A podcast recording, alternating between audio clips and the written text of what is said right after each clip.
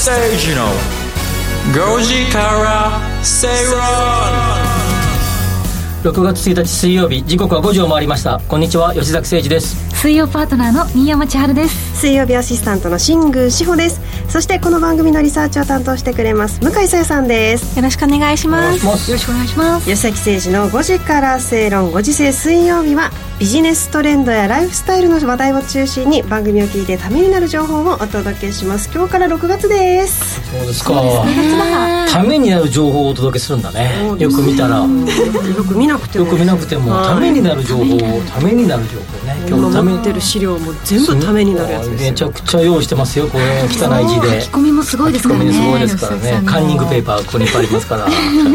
そうですね、昨日ね、夜ちょっとある人と一緒にあやや広めのこう最近こう流行りなんかね、あれはそばそば屋さんってなんかこうおっちゃんが一人でやってるみたいなイメージじゃなくて、ちょっとあのこうかかっこいい系のそば屋さんで、東京でいうと何個かしかないんですけど、食べてたら、けあのちょうどえー、っとね僕を迎えて喋ってるじゃないですか、はい、その僕のその人を見るもう一個向こうの目線上に携帯電話がポイッと置いてあって、そこにの携帯電話でさなんかあの写真撮るときに光ってるやつだじゃん。写真撮らなくてなんかあの,、はい、あの白い明かりが出てるでしょ、はい、あれがずっと出ててすんごいなんか喋りにくいなと思ってたんですよ、うん、店員さんがスーッと通ったんで店員さんに「じゃあなんかあれすごく眩しいんですけど」みたいなことを僕がちらっと「ちょっと言ってもらえませんかね?」とか言ったら、なんと店員さんは「確かに眩しいですけど眩しいっていうよりも彼女が何て言ったと思います？と充電が切れるって言いましょうね」とか言ってこのままで充電切れちゃうからって言いましょう。なんてってですっと声かけに行ってこのままで充電が切れそうだから光ってますよっていうに行かれて「ああすいませんすいません」とかっつってその男性の方がふっと僕僕の方見て「眩しかったんでしょう」とかって言われてですねまあそうなんだけどとか思いながらもですね。これだけがスマート。スマートですよね。眩しいの心の中ではちょっと眩しいんやけど消してよって思ってたんですけどその彼女はすごいスマートに充電が切れると思うんでこれ消された方がいいんじゃないですかっていうふうに言われて。ああいいもの見たなと思ってですねそばも美味しかったですけど彼女の対応の素晴らしさにね感動したなと思いました。さすがネオそば屋ですね。ネオそば屋美味しかったですね。くるみそば最後食べて帰りました。ああいいなでもなんかこう結構9時ぐらいだったんでお腹にこうガツンとと思ってですね朝食抜いておきました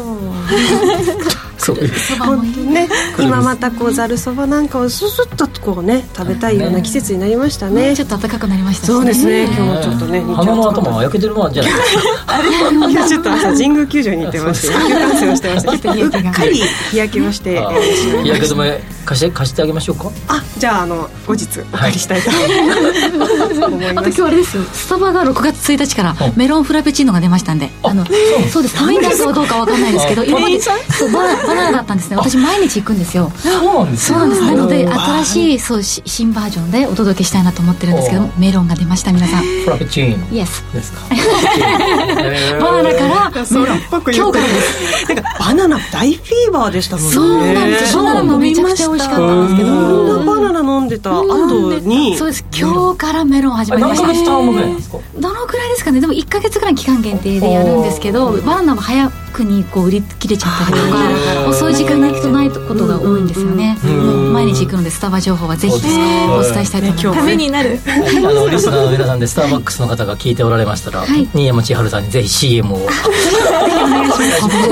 お願いします。スタバの CM って確か見たことないですよねそこ取っちゃったらすごいすごいですよ。さすが新山千春だな。毎日飲んでます毎日飲んでますよ。いやいやいやいやメロンが美味しいフラペチーノ。いいですね。本当飲みたくなりました。ね。じゃあフラペチーノを買ってきてくださいディレクター。さんお願いします。今日はちょっと間に合わなさそうなのでまずは番組進めていきましょう、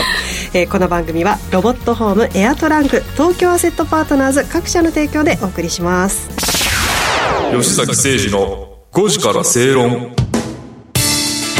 ラジオ日経吉崎誠二の5時から正論。東京虎ノ門から生放送でお送りしていますのでスターバックスが届くかどうかはあと45分にかかってますこの近くでそういえばスタバってあったっけな？ありますあります。ああるんですすぐに交差点のすぐそばに。そうですかあそうだね。あるね。あわかりましたわかりました。ディレクターがニヤニヤちょっと困っておりますけれども、ね。行きましょうか。最初のコーナーはトレンドピックアップです。ビジネスライフスタイルで今話題になっているトピックを取り上げていきます。それでは番組が今回取り上げるトピック向井さんから紹介してもらいましょう。お願いします。はい。一つ目のキーワードが今日から選考開始就活で問われる企業の姿勢です。うん。はい。今日6月1日ってことでえっと、学生にとってはすごく大学4年生ですね。重要な日なんです。で6月1日が選考開始。まあ3月から面接の解禁はしてるんですけど就活をする人たちは今こうお祈りメールだったり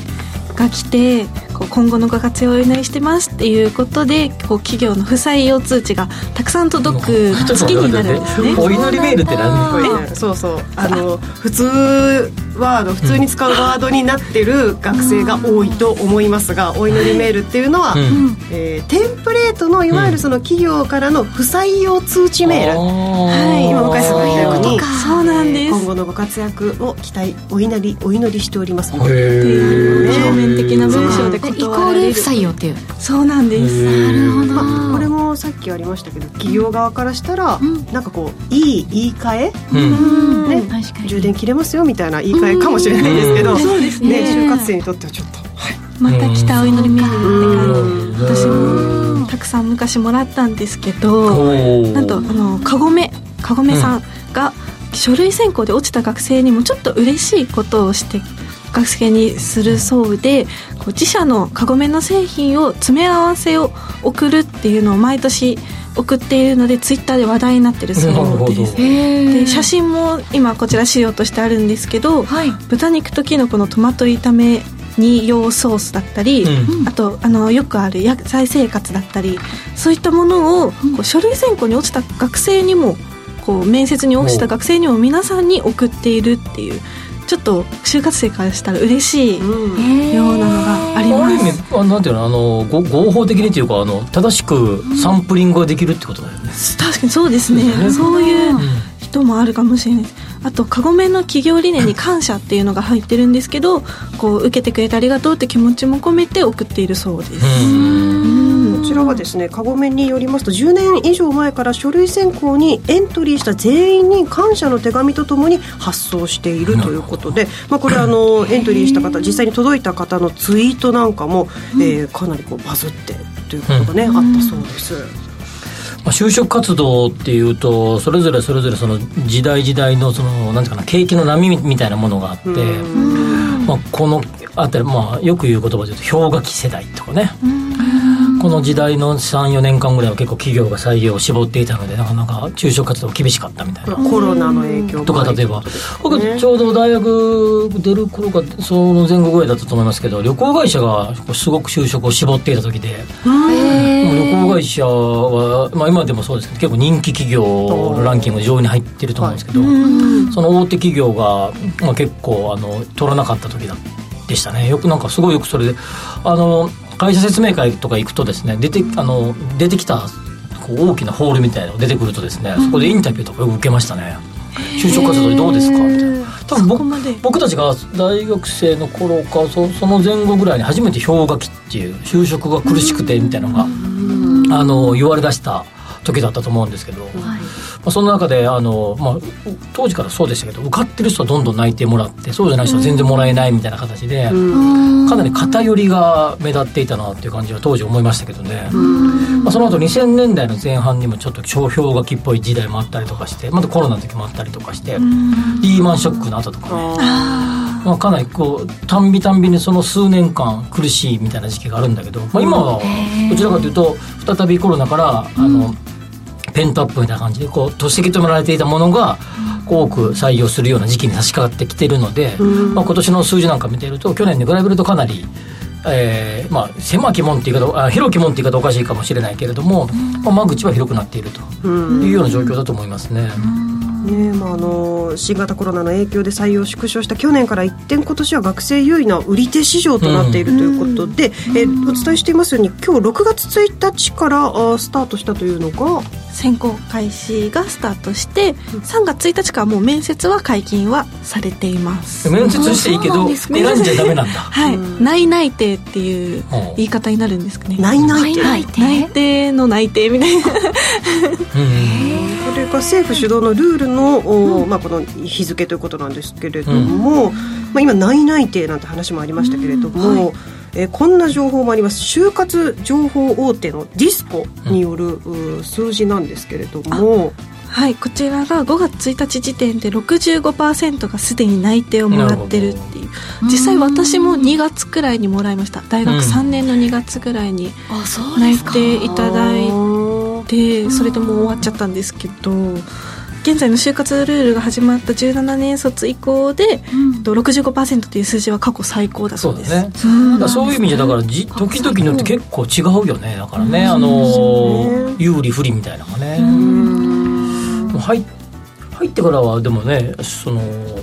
ななんていうかな。同期が多くなってから競争が激しくなるんだろうね。そうですね。どんどん入社してからの入社してからの方が、うん、なるまあ、あの昨日のこの番組でもその若者のその積み立て投資が増え,、てるなんて話もありましたけど、その大学の早い段階で内定をもらって、あの学生時代を過ごすのがいいのか、就活諦めずにいろいろと頑張るのがいいのか吉崎さんその辺はどうですか？ああこの、まあ、自分の行きたいところがですねそれがあればそこが早くもらえばそれでいいと思うんですけどそうじゃなければまあそのタイミングをずらしたりとかして大学院に行く人も結構いるでしょ、うん、僕は結構いましたよ、うん、そのやっぱ就活諦めて大学院に行くみたいな人も結構いたし、うん、1年2年待てば景気が回復するかもしれないみたいな思いでされてる方も多いと思いますただこれやっぱり企業のスタンスってやっぱり昔はですね企業が取ってやるぜっぽい雰囲気で売り手市場買い手市場っていろいろあるんだろうけれども、はいその中で、えー、例えばバブル期なんていうのはかなり、えー、学生にお金を渡してとか、タクシー代を出してとか、いろんなことをしていた時代があったそうですが、まあ、僕も知らないですけどその頃学生だまず就職活動してなかったんで。ただいちあのなんていうかなその逆に一方でその企業側優位の立場の時に、まあ、適当な感じで学生に対して冷たく扱うと、うんえー、それはそれで跳ね返ってくるかもしれないということで、まあ、でも一方で学生側からしても不義理を起こす学生も結構いるわけじゃないですか、まあ、なちょギリギリまで内定を複数持っていて最後の最後まで辞退しないとかですね,、まあ、当日ドタキャンデートするのにね当日ドタドタキャンするようなもんですよイメージで言うと、ね、イメージで言うと。もう間もなく飯食うぞっていう時の2時間ぐらい前にドタキャンとかされるとイラッとするのと同じでですね、まあ、あの就職とか採用の部の人たちから見ればですね大体10月1日が内定式でしょ？今も昔も、はい、そうです。その直前に前日とかにやっぱり辞めますとかって早く言ってくれよと思うわけで、まあ、これは企業の方もやっぱ誠実に対応しなきゃいけないけれども、学生の方もやっぱ誠実さも求められるという、まあ、両方とも、まあ、そういうのが必要じゃないかなと思いますね。そうですね。採用コストもなかなかかかってますいやすごいかかってますね。うん。ね、あの働き方本当にいろいろねなので、うん、まあ、会社勤めではなくてねあの宮山さんのようにこうタレント業っていうこともありますしね。そうですね。その場合もオーディションとかは、あの受からなかった時とかは一切連絡がないので もうこれだけ待っても来ないってことはダメだったのかなって思ってくださいみたいな。なんでかごめさんとかはすごいと思いますね。エントリーしただけでもそうやってこう、ね、PR にもなってちゃんと商品も届けてくれてっていう。で受けてよかったなとかまたいつかチャンスがあったら受けたいなっていう気持ちになりなるじゃないですか。確かにそうですね。アナウンサーってどうなんですか、ご内定とか採用って時は通知が来るんですか、来るんじゃないですかね。私は受けたことないので。すみません。はい。この話はまた別で。はいまあ、アナウンス試験もねいろいろとあると思いますけれども、ね、いやそうですあのこういう番組の MC のああ一応マネージャーから落ちました。すいません。次頑張りましょうっていうのは来ますかね。そういうの来るんですか？一応まあそういうのいっぱいですけどね。なるほどなるほど、はい。暗くなってきた 行きましょうはい行きましょう。では続いての話題に行きましょうか。お願いします。はい次はですね新幹線でオンライン会議に参加です。これ吉崎さんとかもニヤニヤして話題だと思うんですけどねそうですか？東海道山陽新幹線で先月からウェブ会議も可能な個室タイプのビジネスブースが試験的に導入されました、でちょっと詳しく説明させていただきますと、現在すべてのぞみ号に1両ずつ客室内での携帯電話の通話やウェブ会議の利用が認められている車両通称 S ワークっていう車両が設けられていますでここでは、えっとま、窓側だとコンセントが伝え使えたりするんですけどネット限定でもネット限定で申し込めてこう車両の中でもこう会議だったり通話だったりお仕事ができたりするっていう車両が今導入されています。なるほど。どうですかね？S ワーク車両新幹線は昔東京と大阪は3時間ぐらいかかってたのが今2時間半ぐらいで、うん。早い電車に乗ると東京大阪間は2時間20分ぐらいでうん。移動できるようになりましたよね。で、まあ、その間にですね昔はゆっくり本を読むとかゆっくり新聞や雑誌を読むっていうような雰囲気があったと思うんですね、まあ、ちょっとしたビールを飲んだり駅弁を食べながら乗ったりみたいな今これ真逆だよねそういう意味でね。そうですね。し新幹線なんかも移動する、えー会社の会議室っていうような感じで、まあ、その中で仕事ができる、当然そういう使い方をする人もいてもいいと思うし一方では、えーその中を有意義なじここの時間だけは何もしないで、ゆっくり自分の時間を味わおうっていう人もいると思いますし、まあ、それは使い分けだよね、最近でもなんか例えば飛行機に乗っても僕あの飛行機の中で w i f i がつながったりする話、ね。前ここで知ってたような気がしますけど、はい。中で、まあ、飛行機なんか本当はのんびり寝ててもいいかもしれないけどそこでも連絡ができたりすると、そうですよね。と移動時間っていう本来ゆっくりぼーっと外見ながらですね、えーいろんなことを考えていいろんなビジネスの構想をね考えたりする時間かもしれないけどその時間にこう目の前のあるやるべきことに打ち込むのがいいのか、ぼーっと外見ながらなんか新しいもっと大きな構想を練る方がいいのかっていうのが考えもんだなっていうふうに思いますよね。今回追加されたのがですねよりその仕事に打ち込めるということで S ワーク車両を出てデッキにある喫煙ルームをもともとまあ喫煙ルームだったところを改良したスペースができました。ここにはテーブルハイチェアコンセントがああるそうです。で、まあ、個室になっているので、まあ、気兼ねなく電話やオンライン会議ができると。なるほど個室なんですねまあ、タバコの場所ね何何号車から1個こうちっちゃいね3人か4人が入るところ、まあ、あそこを改造してやるんでしょうけどね。なんかタバコ吸っちゃいそうな人は普段タバコ吸う人はここでここで吸いそうだよね。なんか間違い。吸っちゃいそうだよ、ハイチェアに座りながらそうですタバコ吸っねちゃいそう。ここれあの予約方法としては？あこれはネット限定で申し込めて、はい。えっとあれですね S ワーク車両の、おこのお予約ネット限定さらにこう新幹線に乗車してから座席にある案内リーフレット QR コードから予約をするとこのデッキ1回30分無料で使うことができると台本にこれ書いてあるの面白かったんですけど吉崎さん今度体験してきてもらえませんか？してきます。じゃあちょっと報告しますが、あんまり新幹線乗らないんで。そうですよね。はい飛行機。大阪行くの飛行機で大体行くので。この名古屋か仙台かどっかに出張行くことがあればうん。体験してこようかなというのもいますし、新幹線。でもこれ窓もあるんで一応景色を見ながらっていうのもできそうですね。あーぼーっとちょっとね写写真見たらね。見ると、ちょっと友達と電話しながらとかもできるってこさっきでとですよね。もちらっと新山さんが新幹線のシートって青いんですねって言ってましたね。いやいや茶色くないですかとか言って親新山さんと吉崎さんが。私いつもブルーですから私ブルーしか見たことないですオベージュもあるんですよね。オベージュ。オベージュいやいや、ね僕は青しかの知らないですけどね。ねこれ移動中にこう仕事するのって効率とかいいんですかね？上がるんですかね？いやまあ多分ねさっき僕が前もお話した飛行機の中で結構原稿もううん。結構でもほぼほぼ書いてますけど新幹線って揺れるんですよねガタガタあまあまあ地味にね。地味に揺れるんですよね、はい。飛行機の方が揺れないんですよねそういう意味じゃ。あ揺れを感じないんですよ。はい。結構新幹線の中でこう原稿書いてると結構寄ってくるんですよね。なので僕は飛行新幹線が移動しない理由の一つはそれですしもう一個言うと、えーなんかそれでこう気持ちよくな気持ち悪くなってきたりとかよ寄ってくる感じがあるのであんまりだから飛行新幹線の中では仕事しないですね、まあ、基本的に本を読む感じか新聞読んだり雑誌読んだりしてますね、うん。あるいはポッドキャストを聞いてね。ラジオ聞きながら。もしかしてラジオ日経吉崎誠二の5時から正論まあ、それも含めて ラジオ日経の番組を基本的に聞くようにしてますけれども、まあ、そんな、はい。まあ、人のそれぞれ時間の使い方って自由なんだけど、うんはい。多分でもあの僕もあのずっと長年勤めてたコンサル会社にいた頃なんていあの若手のやつらとかね新幹線移動中に早くやっちまえよその資料の作成をって言ってたんで多分彼らはうざい上司に言われて吉崎に言われてやってたんでしょうけど。こうなるとね。やりやすいだよ。やりやすいですね。環境としてはね。環境としてはね。うん。できるって環境ができたってことは。いですね。まあ日本人って勤勉だよね。はい。よく働きますよね。本当勤勉で真面目ですよ、もういつどこでも何何にしてもですねあの仕事をすると。いいことだと思いますよ仕事が好きでしょうがないっていうのは僕はあのい素晴らしいことじゃないかなと思いますね、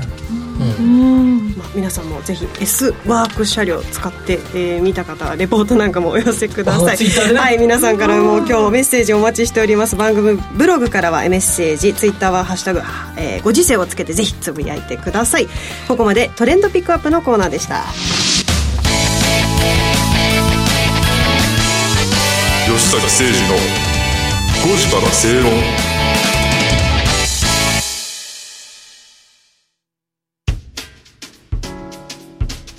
お聞きの放送はラジオ日経です。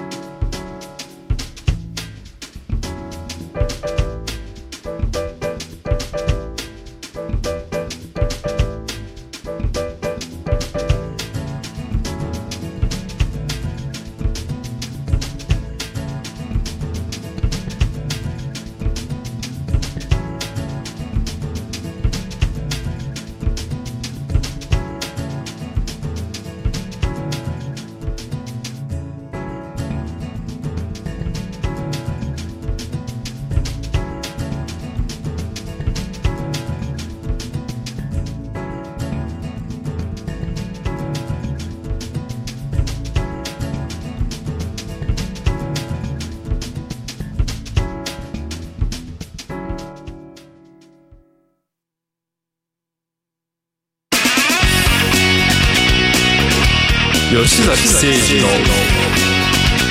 5時から正論ラジオ日経吉崎誠二の5時から正論。東京虎ノ門から生放送でお届けしています。続いてはリートスタディのコーナーです。不動産投資を身近なものとして考えていきましょうというお時間です。吉崎さんお願いします。今日は？今日はですねまあ最まあ、今日日経も少し出てましたけど、あのーホテル系のリートに上昇期待ということで、はい。えー6月1日からか。入国のあ上限が1万人が2万人に変わる。6月10日から、はい。えーインバウンド需要とか外国人観光客の受け入れも、あっていうのあのもちろん多少条件つけてますけど、はい。98カ国やらだけとか、えー添乗員のパッケージツアー付き添乗員付きのパッケージツアーだけとかいろいろ、はい。まあ、上限はついてるあぜ制限はかけてるんだけど、まあ、いずれにしろこれで外国人観光客海外海外のからの観光客が増える可能性がかなり出てきたと。い。うようなところなので、まあホテルリートが一つ注目になるんだけど、その中で今日6月に入ったってこともあって6月の決算銘柄っていうのを、この間なんか優待弁護士じゃないけど、今月今まだ間に合うみたいな話じゃないけど、6月に配当がもらえるやつ、決算分の。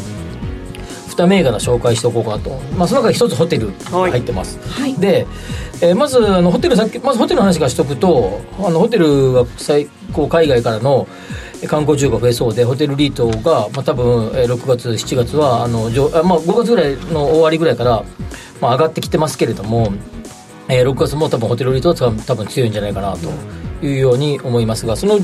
中で6月決算銘柄の一つに、えーインビジブル投資法人っていうですね、えーポえーホテル系のリートがあります。これはポートフォリオの9割があのホテルのリートになってます、残りの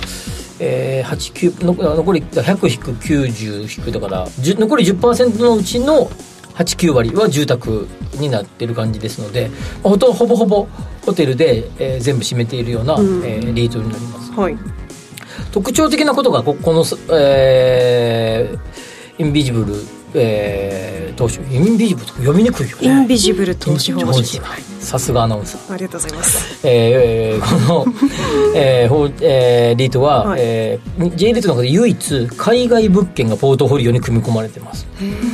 であのよイギリスのケイマン諸島にある2つのホテルが、えー J リートのブポートフォリオあこの、えーポートフォリオに組み込まれているというなかなか珍しい、えー物件ああのリートということになります、で、えっとまあ、ホテルリートって、まあ、先ほどお話ししたように、まあ、かなりえー今後期待が、えーできると思いますので今利回りがですね低いやつも多いし、えーえーこここで喋った、えーナブ倍率も低いやつが多いので、まあ、そういう意味では割安感があります。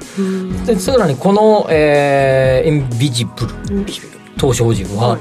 まあ、一えー一口、まあ、要は、えー一株っていうイメージかな。投資口価格が、はい。えー4万円前後の数字なので現在ね。はい。そういう意味じゃ、あまあ、買いやすいうん金額でもあるということもあって、まあ、一つ、えー注目してもいいのかなと。ちょっと特徴的ですよね。海外が入っの物件が入ってるっていう。そうですよねうんう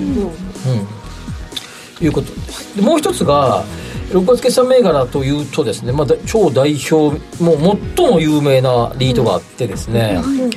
え日本ビルファンド投資法人ですね8951ですね、まあみえー三井不動産系のリートです、これはまあ有名でなんで有名かっていうとですね2つあって1つが2001年の、えー9月の確か10日か11日か忘れましたなんかに J リートって発足するんですがあの9.11のあの前後だったと思いますけど、えーえー初めて上場する銘柄が2銘柄あってその銘柄の一つがこの日本ビルファンド投資法人でした。あじゃあまあ最も古い。そうです。あ最古最古最古っていう最古って最古っていうかな、はい、うん。えー20年ぐらい前のに上場したということです。で、さらにえもう一個有名なのが、えー最大規模、時価総額が一番でっかい、ポートフォリオの、に、えー組み込まれている不動産の、えー価値も一一番大きいし、はい。えー鑑定評価額で。もうもう一つがその、えー投資口価格かける投資口数を掛け算すると、えー株式でいう時価総額になりますが、それがまあ現在も、まあ、現在も、まあ、大体ずっと1位すごい。まあ、とまあ、とてもだからきょななトヨタ自動車みたいな感じか、超巨大、えー銘柄になっているということで、まあ、日本ビルファンドっていうぐらいですから組み込まれているポートフォリオの、えー、全て100%がビルオフィスビル。オフィスビル。ということになります。はでもうすごく巨大なので、えー巨大なやつなので当然、えー毎日、えーまあ、タイムリーに出てくる、えー東証リート指数東証が出しているリート指数の寄与度ですね。えー日経平均の寄与度ってよく出てますけど、日経平均が何円上がったのか何パーセントどれがどどれぐらい影響を及ぼしたのかっていう数字ですけど、まあ、じえーそのリート指数の寄与度は最も高いわけですので、まあ、つまりですね、まあ、今今現在 J リートの平均が3.6%ぐらいですっていうと大体このリートの利回りは大体そんなもんでなるほど。あ、まあ、ざくっとですよ、んうんうんちょっとは違うけど、まあ、ざくっと全体平均に近い感じなのでそういう意味じゃまあ、今のリートの市場ってこんなんだよねあんなんだよねっていうのが大体当たるので そういう意味じゃなんとなくこう全体感をつかむのにはとってもよくって、えーさらに、まあ、すごい巨大なのでそんなに大きなブレもないんですよねなので機関投資家とか大口の、えーお金を、まあえー地銀さんとか、えーそういうき大手金融機関とかが結構買っていたりもするので、まあ、さらに安定感が増していくと。ブレづらさからってことですね、ははい。い、増していくということになります、うん。だけど一個だけですね、えーちょっと、えーしんどいところがあってなぜかというと、えー昨日かなんかの数字見てると一口当たり70万円一口一70口万。高っみたいな感じ。で すさっき4万円ぐらいですからね。15倍か20倍になりますから高って感じになりますので、まあ、安定感は極めてありますけれども、まあ、すごく高いっていうのは言えるんじゃないかなというように思います。ね、はい、今日あの2つ銘柄挙げてもらいました、えー最初がインビジブル投資法人8963、えーそして日本ビルファンド投資法人8951、投資口価格で一番安いものと一番高いものだそうですね。たまたま。リートの中で。今ね。今今え現そうですね今現現在でまあ、一番高いのはもうもう常にビルファンドがいつも一番高いのであれですけど。70万円70万円ですまあこれも結構ですね、まあ、そういう意味では、まあ、有名ですね。まあ、とりあえず、はい。えー一番安いのと一番高いのを買っておくとですね。まあその辺はいい塩梅で取れるってことですよね。そうそうそうそうまあ資金力がある方はなります。のでまあそれぞれね見方あると思いますけどただあの6月全般的に見ると先ほど言ったホテルのリートが明らかに多分上がる可能性がこう、まあ、こんだけ外国、ねあのインバウンド入ってくるので、はい。まあいかにそれが牽引してくれるのかなっていうのが、まあ、6月の注目かなということで、まあ、今日6月1日の放送なので、はい。まあ、ちょっと6月全体感をお伝えしておきました。またこう街なんか歩いてると、あのちらほら海外のあ方そうですね。いらっしゃいますね。確かに。見かけで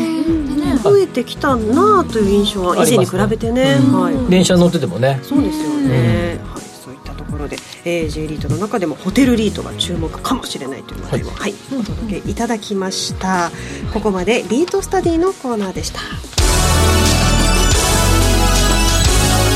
吉崎誠二の「」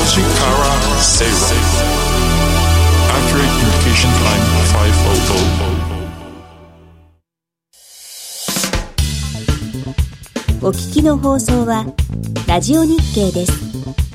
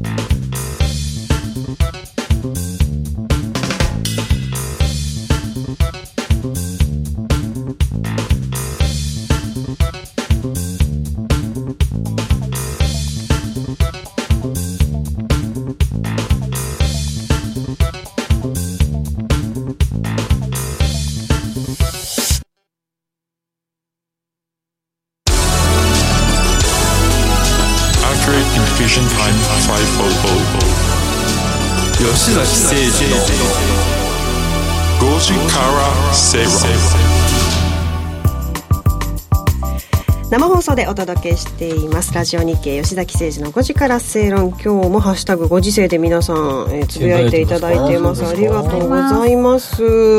えー、リートあんまり興味がなかったんですがというのはウィスコンシン州さん吉崎さんの番組を聞いてチェックするようになりました。あですとかねいろいろとおいただいておりますけれどもね。先ほどのお新幹線車両そんな車両があるんだというドリル師匠さおんありがとうございます常連の方々がどんどんつつぶやいていただいて嬉しい限りですね。はい、もう、はい、もう毎日ライブで聞いてくださってるって素晴らしいですね。嬉しいですね。嬉しいですね。ます。さあ、それではここからは続いてのコーナーをお届けしましょう。ここからはビジネストレンドやライフスタイルの最新事情を分析していきます。今日取り上げるテーマは、日頃からスポーツ、運動していますか？です。うーん、水曜メンバーは？比較的運動してる人が多い。多いと思います。あ、新山さんもね、この美貌を維持するために。またまたそんなことないですよ。ととにかく一応運動はしないとなっていう健康寿命のために。はいはいはいうん。やってはい。ますね。ヨガとか。うん。美しい。とかいやいやいやいや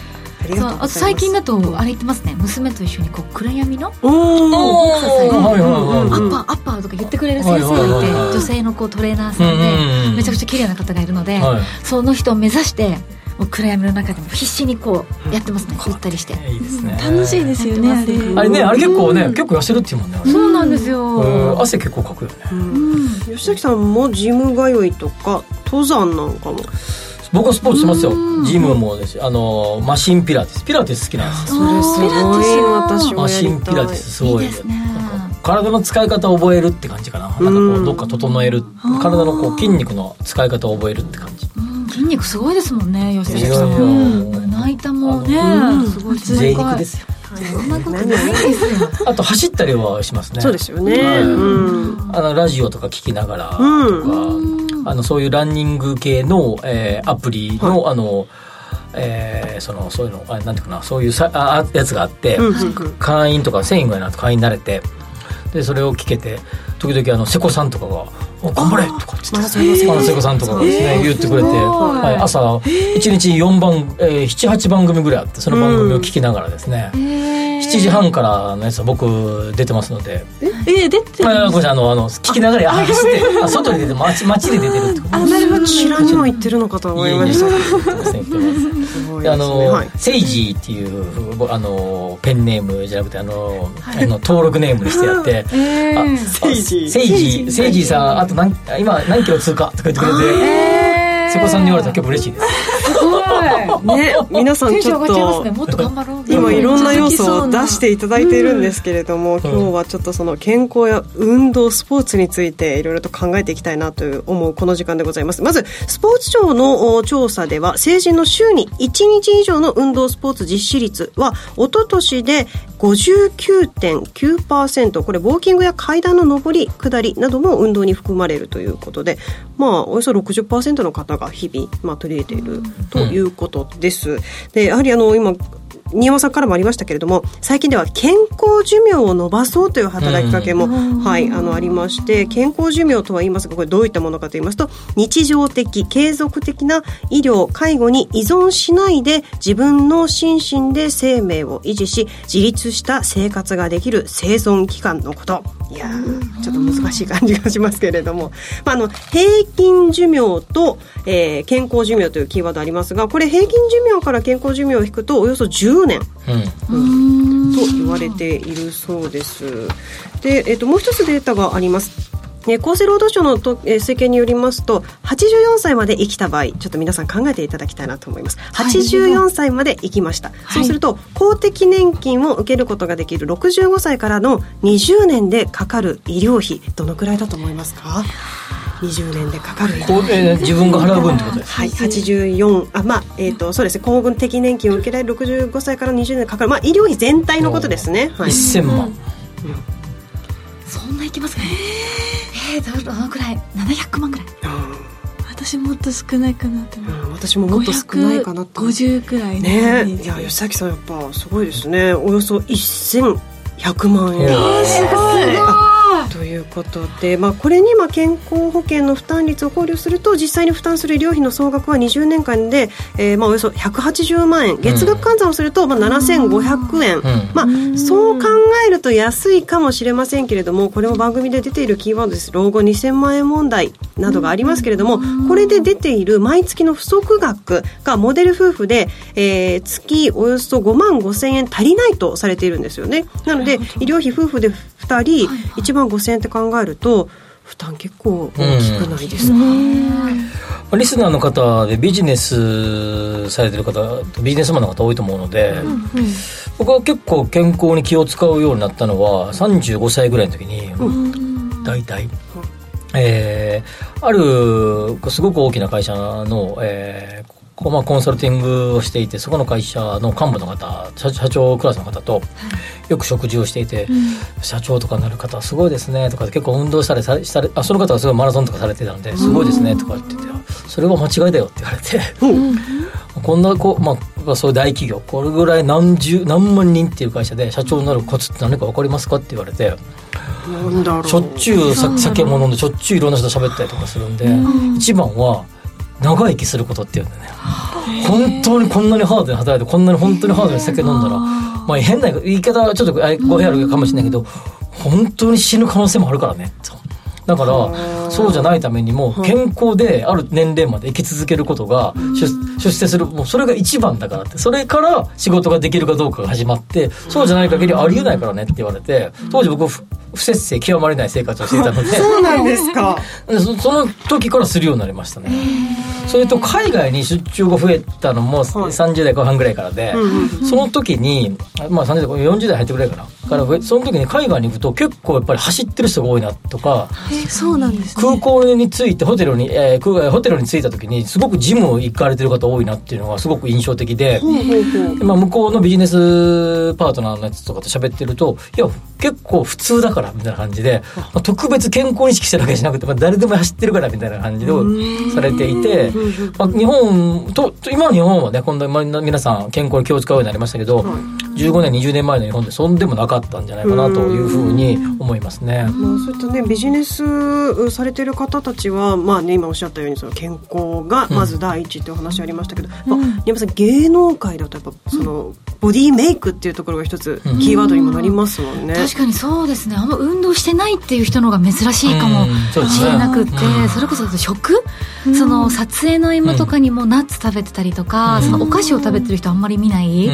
アーモンドミルクを飲んでたりとか俳優さんとかでも合間にこう何飲んでるんですか？って聞くとアーモンドミルクとか、合間にお腹空いたんでナッツ食べてきますとか。そのすごい美意識が高いしプラスそこだけじゃなくて健康寿命のために皆さん意識して太らないようにしたりとか。やってる方が多いなっていう印象はありますね、楽屋とかケータリング美味しいものいっぱいある、ね、ね、イメージですけどでもちょっとサラダ買いに行ったとか、うん、あんまりこう、うんそうね。ちょっと意識高い感じになったかもしれませんけれども、うん、まああの要するに4割の方はですね、まあ、スポーツやってないっていう方もいらっしゃると思いますし私自身もあんまりやらないんですけれども、うん、まあ、あのぜひ無理なく続けられる少しこう日常に取り入れやすそうなものをここからご紹介していきたいなと思っています。うん先ほど吉崎さんが使用しているというランニングサポートアプリがございました。これライブランという、ね、アプリです。私ラジオの番組対談しましたね、社長と。あそうですね。今ものすごくこのライブランが、うん、えー、流行っているというみたいでえーと、届いているんですけれども2022年末、えー、2022年2月末時点で登録アカウント数2万2660人、はい、どういう仕組みなんですか？か。なんかえ仕組みなんか番組を聞いてってことですか？ああ、うん、まあ、要はラジオですよね。あるある種の。ほう。その時間が、まあ、あの朝の20分とかここだけとか6時5時半から20分とか6時から半から20分とか、はい、7時半から20分とか。えっと、多分5時台もやってたと思う。夕方の5時。あ夕方の5時。強豪ですね。あら。裏。まあまあでまあまあ、あのアップだからアプリラジオって言えばいいかああ、音声アプリみたいなで、なんか土曜の朝とかは先ほど瀬古さんとかああいう人たちの有名人が出てきたりとかして頑張れとか頑張ってとかそれリアルタイム？僕原監督が出てた回とか聞いて聞きなんか嬉しくて聞きましたよあの青山学園大学の名前も呼んでもらえる機会もあるかもしれないっていう。でもその時ものすごい大人数だから呼ばれる可能性は低いと思いますけど。でなんか順終わったら順位が発表されて何位でしたとかっつって。でそれ全部あのあれ見れますからね。アプリ上で見られて、うん、これ走りながら聞く感じなんそうです。聞く走りながら一応危ないから走りながら見ちゃダメよとか言われますけどルールを守れよとか、はい、モチベーションになりますもんね、はい、そうです。また頑張ろうっていう。あのー、僕その 高田さんと対談した時に、うん、僕はでも朝起きたら必ず走ちょっとだけ歩いたり走ったりする癖があってとかって話モチベーションっていうよりもまあなんとかって言ったんだけどやっぱり最初そんなモチベーションっているかなと思ったんだけど聞き始めるといやすごくモチベーションになって走ろう走ろうってで分かんないですよ。瀬古さんとか原監督に頑張れって言ってもらえるかもしれないわけだから走ろうかなと思うよね。結果出そうみたいな結果出そうみたいなあとなんかあの、まあ、もしかすると中にはその女性トレーナーとかハンサムな男性トレーナーとかみたいな、あの人のあの声に癒されるとかみたいなことを思ってて、はい、で行く前ここから走りなさい。みたいな感じで言うトレーナーげたりとかして 結構そういうのが面白かったりとかしますね。もう今瀬古さんや原監督のお話が出ましたがそういったこうトレーナーの方にも注目が集まっているというのが新山さんがやられているという暗闇のフィットネス、うん、そうですね。ボクシング系とサイクリング系ありますよね、はい、サイクリング系は僕もずっと言ってましたね。これですねクラブやライブハウスのようにスポットライトや照明などの演出を利用した空間の中で音楽を楽しみながら運動をすると、まあ、自転車トランポリンボクササイズキックボクシングなどジムによって特化特化しているジャンルが異なるんですが、この先生たちもまたすごいそうで、うん、そうなんですよ。人気な先生は予約が取れなかったりして。そうなんですよ。先生目当てに一番前の席に行ってとか直接こう指導を受けて、ねあの先生と密なこうちゃんとこうエクササイズを教えてもらえるのを頑張るっていう女子もいたりとか、うん、かっこいい先生。なんかね多分ね多分僕かっこいいとか美人とか可愛いとかっていうよりもなんとなく多分あれね僕自転車ずっと言ってましたけど、相性だと思うね。そのその先生のこう声の書き方がなんか好きとかみたいな。もちろんね中にはこう雰囲気とか顔とか外見が好きって人いるかもしれないけど多分、あのあの人のあの盛り上げ方好きだよねみたいな。なんか頑張れるみたいな。頑張れそうこのこの人に言われると頑張れちゃうみたいな感じがあるんじゃないかなと思いますうんね確かに。僕一回サイクリングのやつで、はい。ある一人のトレーナーで18回出たことありますよ1ヶ月に。すごい。すごいその人乗せるのうまいなと思ったんで。その先生後ろからばっかりでさらにその番号もこの自転車のこの番号のやつを18回全部行きました。過去の履歴見たら同じトレーナーで同じ椅子しかチャリしか乗ってなかっ 自転車にも番号が割り振たられてはいそうです。そんなことがあります。ただ、はい。なんかああそうもう一個ぐらいあるの。あいえいえまあいろいろ大丈夫です。よはい。でなんかすごく思うのは、運動するってまず体がと健康もあるんだけどもう一個がなんかこうで心が整う感ってすごくあると思ってて、僕なんか朝結構運動したくしたくて、そうするとなんかあ確か疲れちゃいするんだけど、一方でそのその中でなんか心の中がなんかこう気分が乗るみたいな、一日の気分が乗るみたいな感じがあって、まあ、いろんなアイディアも出るしいろんな原稿も書きやすくなるしこんなことをラジオで喋ろうかなとも出てくるし、朝起きてからの1時間ぐらいに何らかの形で体を動かすっていうのは、ものすごいあの健康以外の効果が大きいんじゃないかなって気がしますね。ウォーミングアップでなんか体も脳も全部なんかこう、うん。ね元気になって、その状態で仕事に挑めるっていうのもいい。ですね。いいですよね。夜もスカッと寝れるしねその方がね、確かに。まあ、いろいろと今日はねご紹介もしてきましたけれども、まあ、なかなか普段からあの運動の習慣習慣がないという方は、まあ、投資も運動も小さなことからコツコツとということ で。いい笑顔で。ちょっとドキドキした。ラジオ日経吉崎誠二の5時から正論東京虎ノ門から生放送でお送りしています。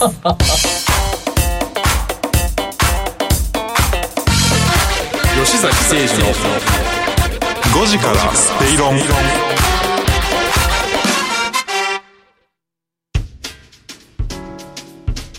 お聞きの放送はラジオ日経です。